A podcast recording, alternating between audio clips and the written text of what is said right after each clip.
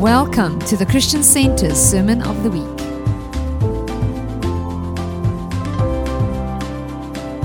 What are the obstacles that sideline believers to participate in God's mission?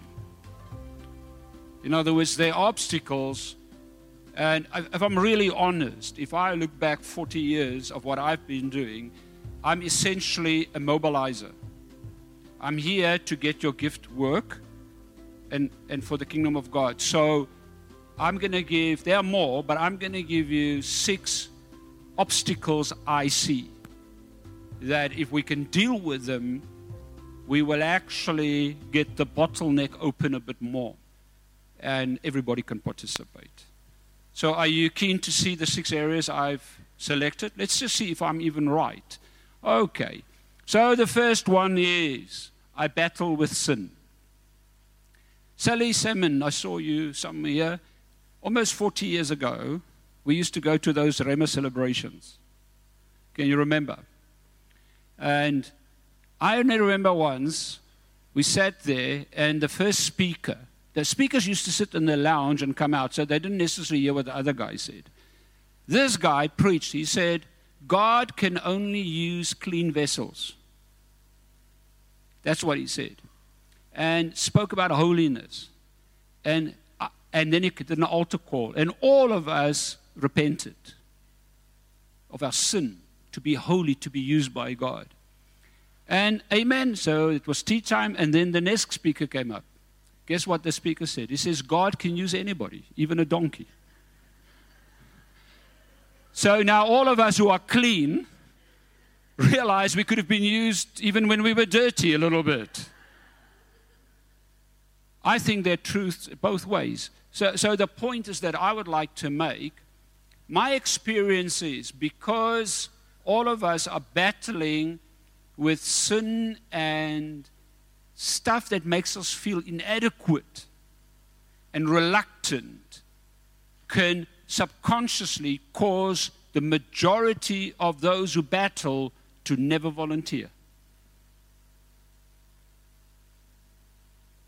I know what it is to be young and to have a half young church. We have altar calls, and I see young guys standing in front, weeping and crying.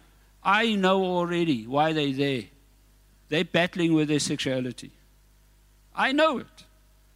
And unless I can teach them how to be victorious over that, but because they have certain habits, they feel like I can't be used by God.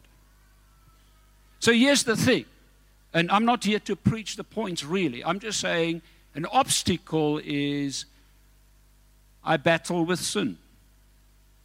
So here's the thing can you imagine in your family, you've got a naughty child, and then you've got like a model child? The first thing you don't need to do is to compare the two. That's what happens in the family. You should be like your brother. And then can you imagine that you give all the duties to the responsible child, and the other one gets nothing to do because they're not good enough. So, in God's kingdom, we can be used by God even though you're battling with things. I can give you lots of scriptures. So, you need to know theologically that I am saved and not sit and wonder if I'm going to hell or not to hell, if I can be used or not used. If you're in Christ, and born again, you're a child of God, even though you might be a naughty child. And even naughty children must participate. So we are saved, we are sealed, and we are secure in our salvation. So the Bible teaches us there's a past tense of salvation. You are saved, past tense and sealed. Then there is a continuous, there's a present tense, the sanctification. Get your salvation to work. You might not be perfect yet, but get it to work. But if you don't know if I'm saved or not saved, guess what? We have to that percentage of people that will never volunteer. I've got much more to say. Go and think about this one. I'm not saying sin is okay. But I'm saying God can use even a naughty Christian. Obviously, if you battle with stealing, we're not going to ask you to look after the church's money.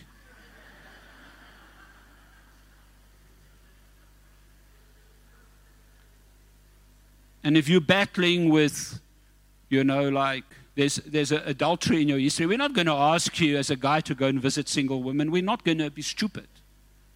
But you can participate with your problems. I think we must discuss this. It's a big point I'm raising. It's a theological dilemma. But I'm saying this issue sidelines Christians not to participate in the mission more than we realize. And we don't know, it's like the elephant in the room, we don't know what to do with it. We don't know what to say. I'm bold enough to say, like some people say, Are you saying once saved, always saved? I'm saying when you're saved, you're saved. And I'm saying, deal with the idols of your heart. There's a lot of repentance necessary. There's a lot of dealing with your stuff. It's not okay. But at least be sure that you're God's child. And if you're God's child, participate in the mission. And part of the idea is to deal with the issues you need to deal with.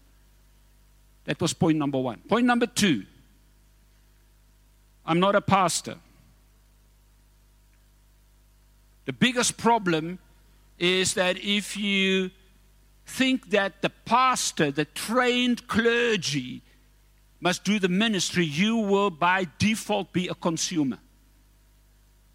To me, it's one of the biggest. It happened many years. The early church was hijacked through Constantine and others, and the church started to be a clergy laity divide, and then it sidelined people to say, I'm not good enough. I'm not trained enough. I can't do it. I can't lead somebody to Christ. The pastor must. I can't visit somebody.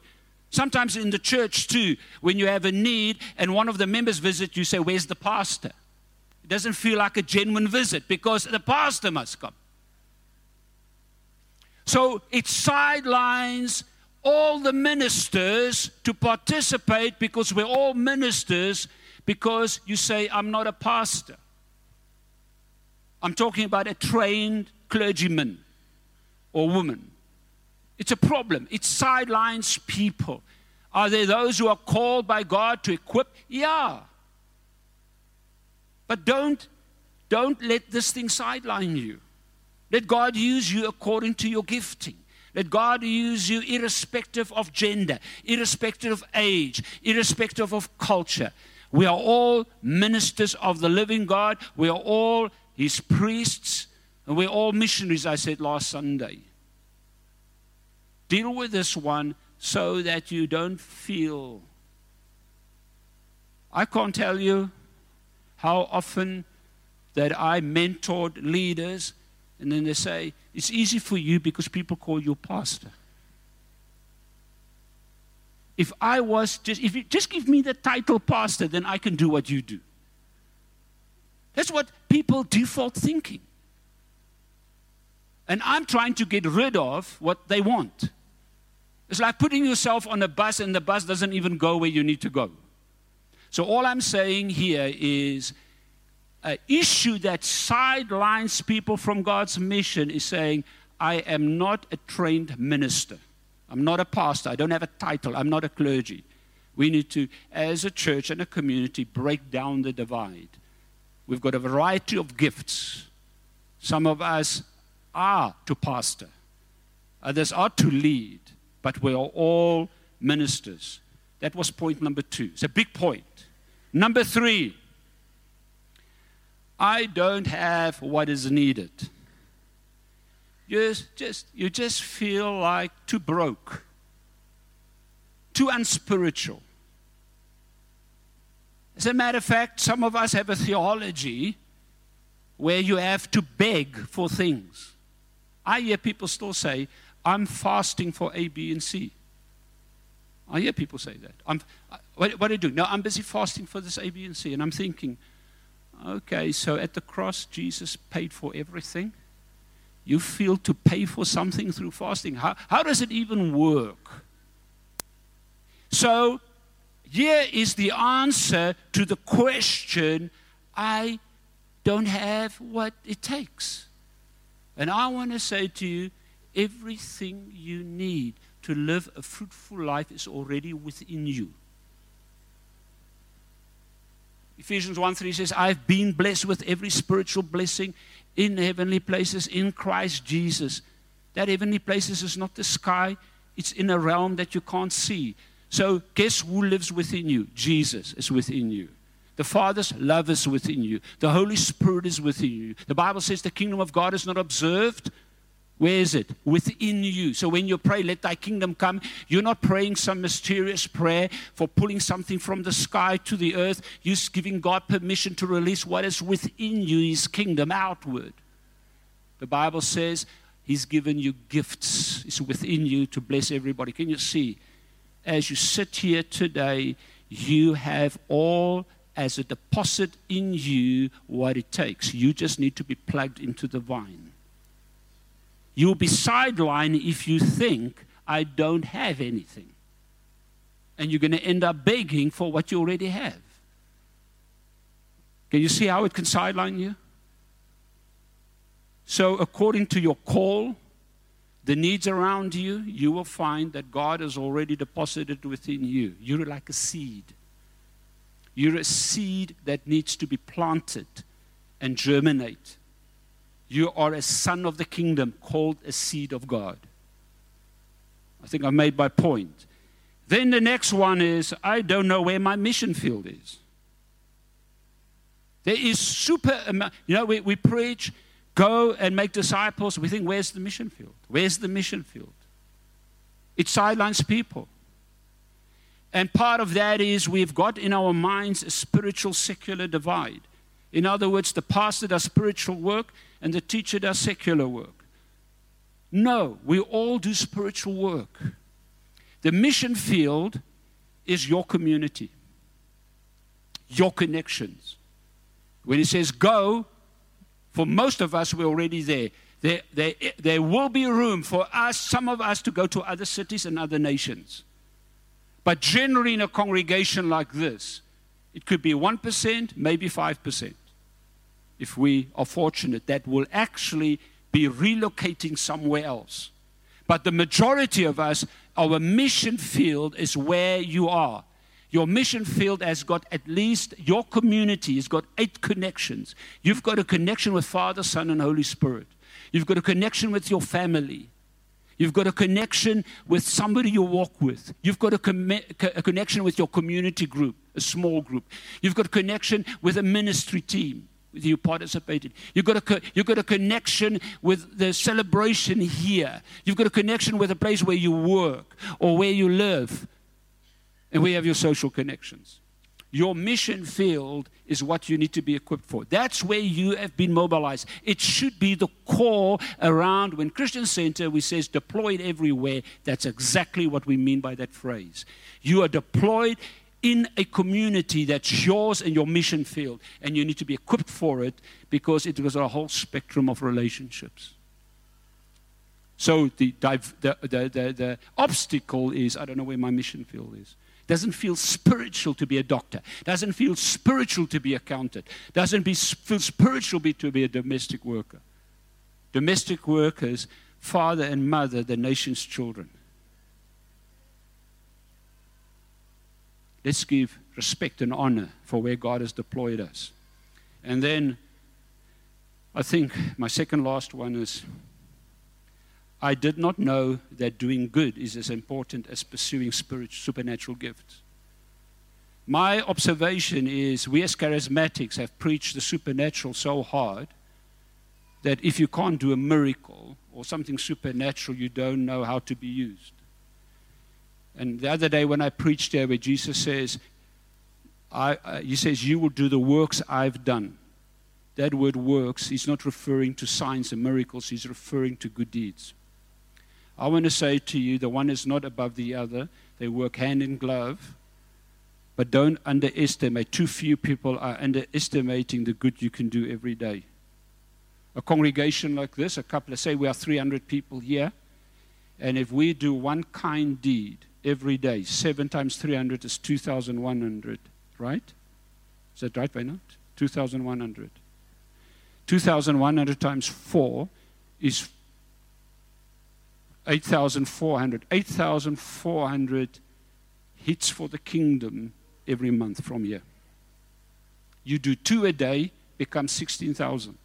You do three a day, and we can do that. See, what sidelines us, we don't know the smile you give, the gift you give, the food you give, the hug you give, and be open to the supernatural.